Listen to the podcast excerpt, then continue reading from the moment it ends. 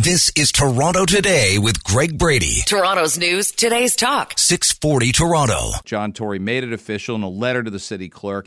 He will uh, relinquish his duties as mayor uh, no later than Friday, tomorrow at 5 p.m. Joining us to discuss the budget process yesterday and where the city goes from here. Um, we always appreciate him making time for us as Toronto City Councilor Brad Bradford. Are you a relief to get yesterday um, over with? Uh, there was obviously a, a, a different vibe at City Council. It was bound to happen, but the City Councilors got uh, your 2023 budget passed. Yeah, thanks, Greg. We got it passed, and uh, I heard from a lot of Torontonians that despite all of the uh, the challenges of the past week, and it's been a very tough week for Toronto, this was so important. They wanted us to come together, get that budget passed, protect the frontline services, build the housing, get the roads going, work on crime and safety, all the things that are really top of mind. And uh, for the most part, council, uh, we really worked well together, and, and that was a bit of a relief, but a long day in the chamber. Has the mayor done the proper and correct thing here with uh, with what we found out overnight with the resignation?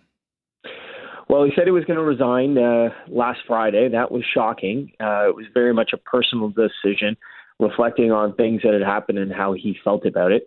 Uh, I could tell you, I heard from from a lot of folks over the weekend and throughout the week. Um, they wanted him to stay. Um, you know, they feel like he was uh, doing a great job at mayor. We had just had an election three months ago. He was elected with a, a huge mandate. And you know, I can I communicated that to him, and we talked about it. But at the mo- at the end of the day, the most important thing was the relationship with family, the personal considerations, and and those were things that he had to work through. And uh, he's made his decision clear, and we need to respect that. I, I, I, watched Frances Nunziata say it's going to be um, a quote disaster if he leaves. I, I, I, don't know if you share that opinion. To me, that's that's very um, defeatist language. I, I don't. I think we survived um, a, a, departure of, of Rob Ford, and and that was exactly what John Tory um, aimed to do was bring the city in, get it back on track from a lot of chaos and a lot of disorder. Um, I, I think it's a bridge too far for Ms. Nunziata to say that. How do you react to it? Well, you know, uh, Frances is a passionate person, and I know she cared deeply about the mayor. But what I can tell you is uh, the folks in Toronto are resilient.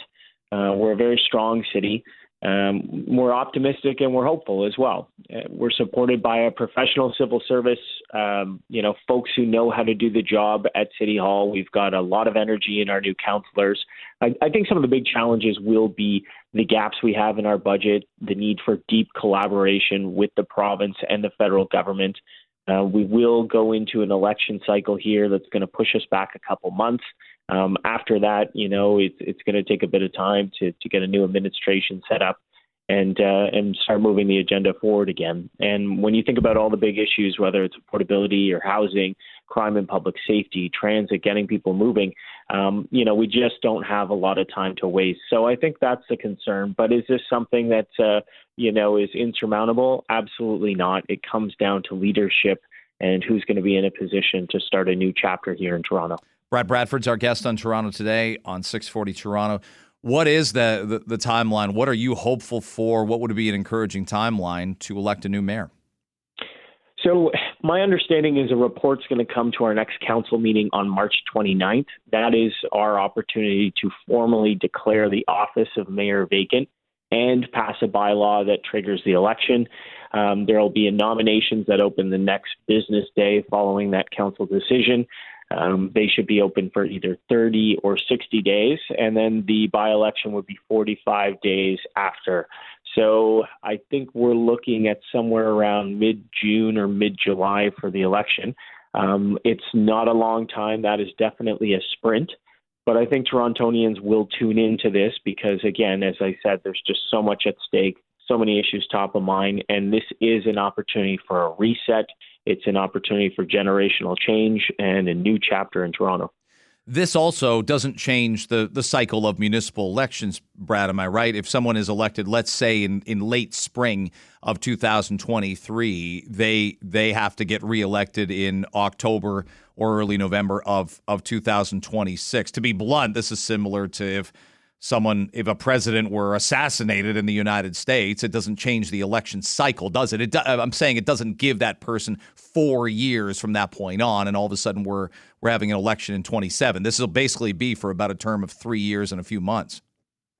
Yeah, that's right. This is the uh, the election dates are fixed by the province, so we already know when the next election is in 2026, um, and this this by election or special election will happen, as I said, a little bit later in the spring, but we'll be back to the polls as per your reg- regular scheduled election, uh, probably October 2026. So it, it doesn't reset the cycle.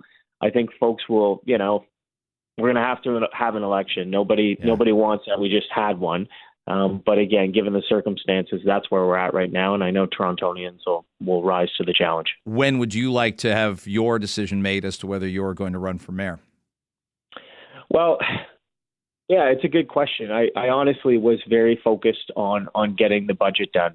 Uh, I've been continuing to do my work in my capacity of chair in planning and housing. I'm actually heading out to Scarborough today to to meet with some of our planning staff and and talk about the work that we have underway for our housing action plan. So the job itself, as as I have it, is very consuming. But this is a big job and it's a big decision. So I need to spend time talking to friends and family and neighbors about what that would look like. And uh, I've been flattered by the you know the support that I've been receiving. Um, we've been talking to folks from across the political spectrum about their hopes and aspirations, what they want to see here in the city, what they would like to see um, for the next mayor. But you know, until the the mayor that we have right now had made his decision, it was just far too early uh, to weigh in on that. But over the next few days, um, you know, we're going to have to come to ground on that because again, it's a compressed election cycle, there's so much at stake. It's going to be a really important one and a new chapter for Toronto. Brad Bradford's our guest on Toronto today. Last couple of minutes with him. Um, the the average listener may be asking, what will this delay? Will the, will this delay anything in terms of the business of the city and and repairing some of the infrastructure and and doing something that's a huge priority of yours as the chair of planning and housing committee, getting new homes built? Um, we're not going to fix you can't fix a crisis overnight, but I know you, you've laid this out and thought over the next span of years.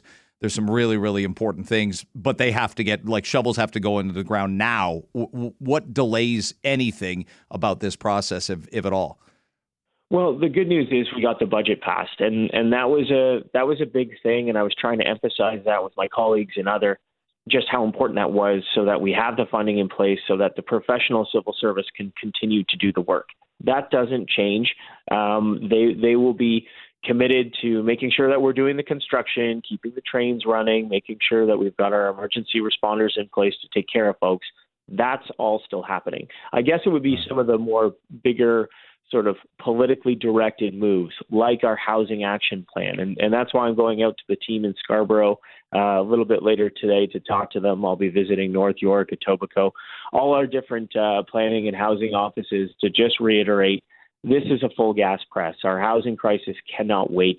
Um, we we can't take our foot off the gas pedal here, and I you know I want to make sure that we're still bringing those things forward, whether or not you know I, I'm running in a bigger election or not. Um, there's going to be a lot of people running, but the work cannot stop because the issues and, and our housing challenges are so great. We don't have weeks to waste, let alone months.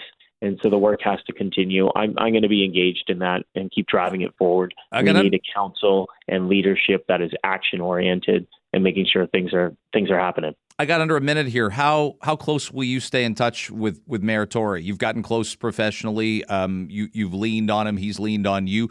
Will you call him for advice? Will you give him space? How do you how do you process the relationship going forward?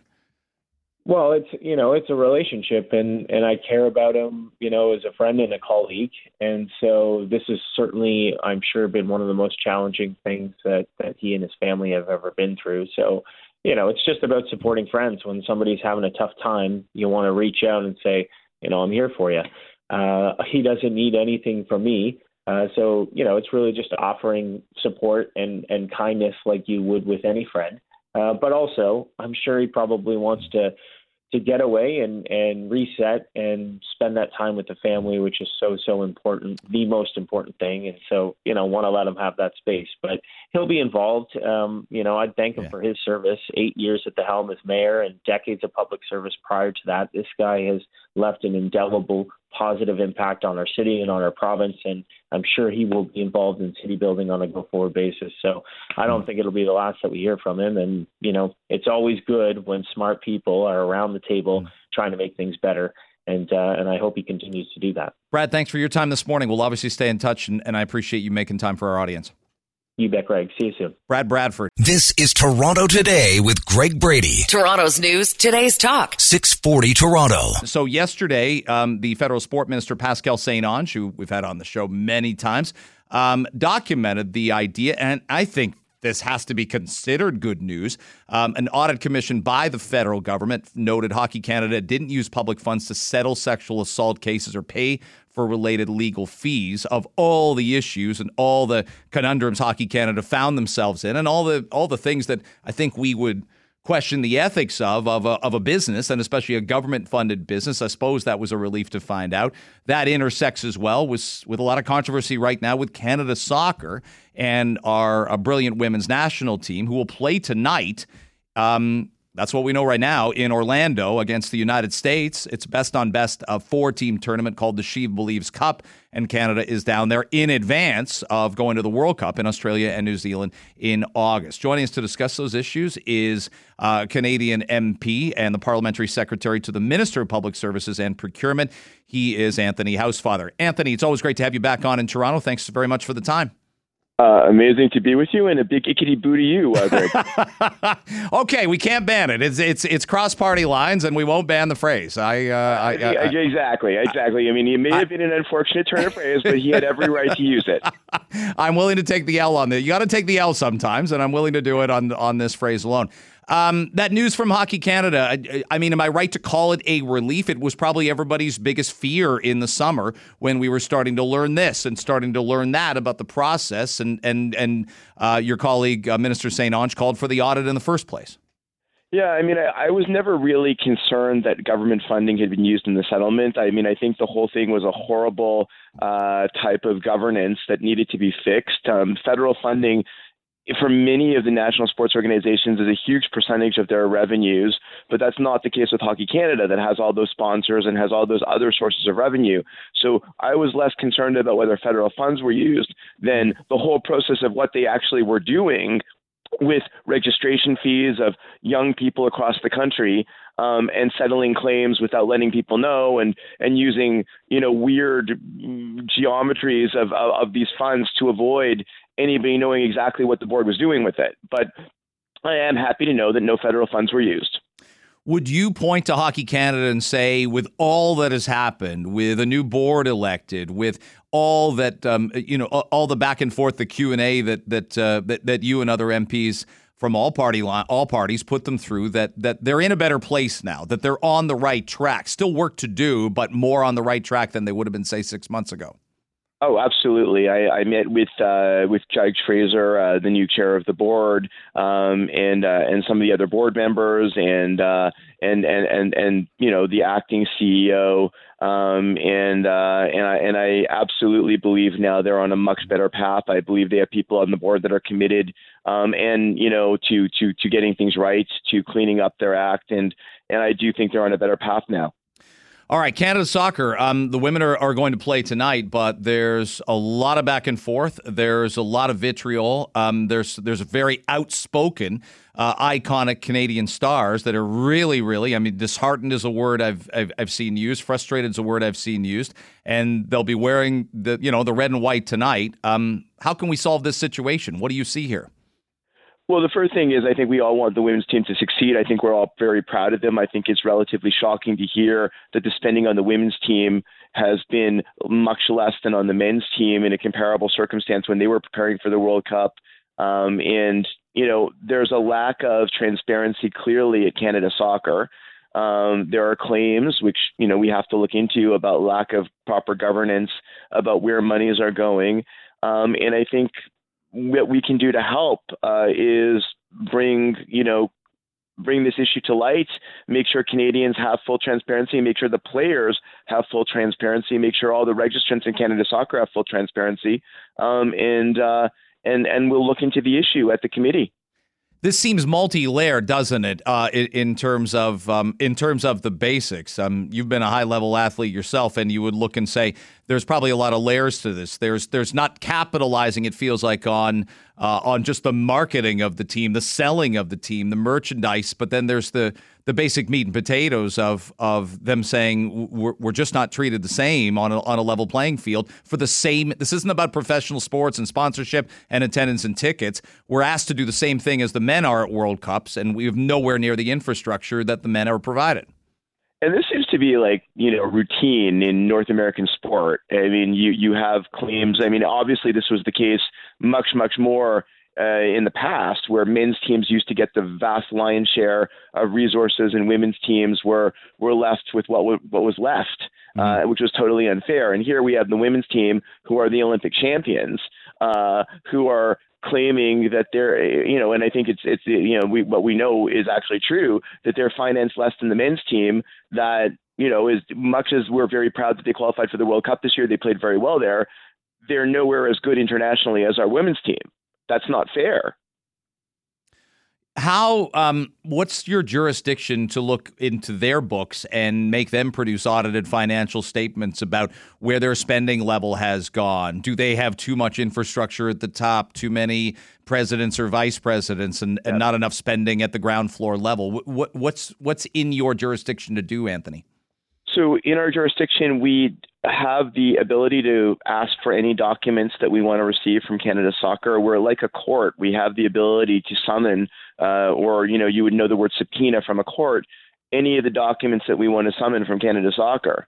So we've already summoned their board minutes, um, and we are going to look into what's in there and what other documents we need. Um, and yes, we do have the ability to question them, uh, to find out what what is behind everything, to find out where the money is going.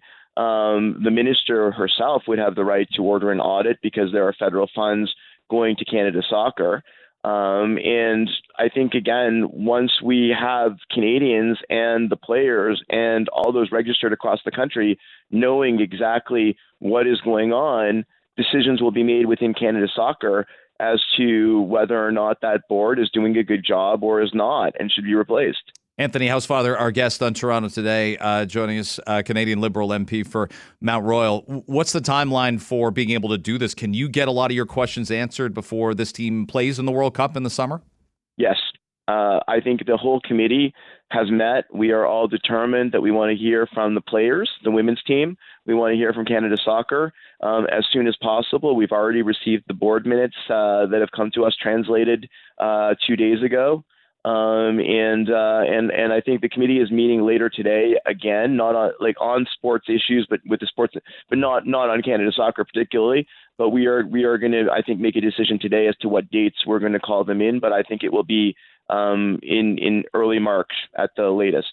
I know you've looked, um, you know, to, to switch gears somewhat. I know you've been outspoken about it. Minister St. Onge has been outspoken uh, about it. That we just seem to have a, a crisis in confidence in in um, coaching. We're having way too many coaches um, getting um, arrested. It's great that they're getting arrested for sexual assault charges and grooming charges. We just had a table tennis coach here arrested in in Newmarket of all sports. We see yesterday a gymnastics coach in Ottawa and Kingston facing new assault charges. Um, this is very worrying for parents that we have a pervasive culture across a lot of our sports that that the best part, the best way I can put it, Anthony, is uh, it needs it needs a deep, deep clean. Is the best way I can put it for parents to feel confident about putting their kids in sports. How do you view it?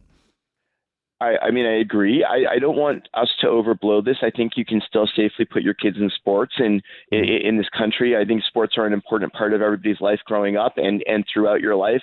And I wouldn't want any parent to feel discouraged. What we need to do is make sure there's better supervision at the sports federations. We need to make sure there's a reporting system that takes all of the allegations seriously. And I think you know, Greg. Like mm. I remember when I was younger, a lot of the things that coaches in, in you know, because because that was the norm made us do would today be sho- shocking to people's conscience. right? Like I remember going on deck every week and the coach in front of everybody weighing everybody um, and measuring our body fat. Yeah. Um, really, like that would have been unheard of. I remember, you know, coaches putting their hands all over you. Um, you know, like I can remember all kinds of things that today would be shocking to people's conscience, and and most coaches at the time just thought that was what they were supposed to do. And I think we need to have a proper education system because most coaches are obviously in good faith; they're good people. They need to better be trained as to how to be a proper coach. And and when you have people that are acting outside the norm that are doing horrible things like you know sexually uh, assaulting kids or harassing them or threatening them or or belittling them we need to have a reporting system that immediately recognizes this and has them removed as quickly as possible. Yeah, it's an incredibly important system. Yeah, you you reminded me of the calipers in in grade nine gym class. No matter who you were, even though I was. Uh, skinniest kid on the on the planet at that point in time in ninth grade, um, you'd get those calipers stuck into you. The coach the coach would shout out your body fat. It had to be horrifying for some boys and girls in ninth grade. Horrifying. Exactly.